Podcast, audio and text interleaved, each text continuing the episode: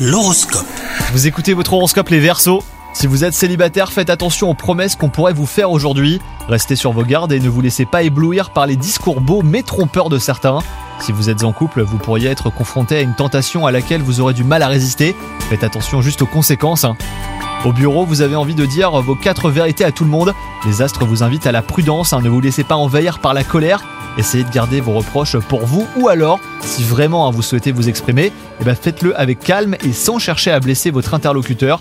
Cela pourrait se retourner contre vous et vous pourriez le regretter. Et enfin, côté forme, ne soyez pas si exigeant envers vous-même.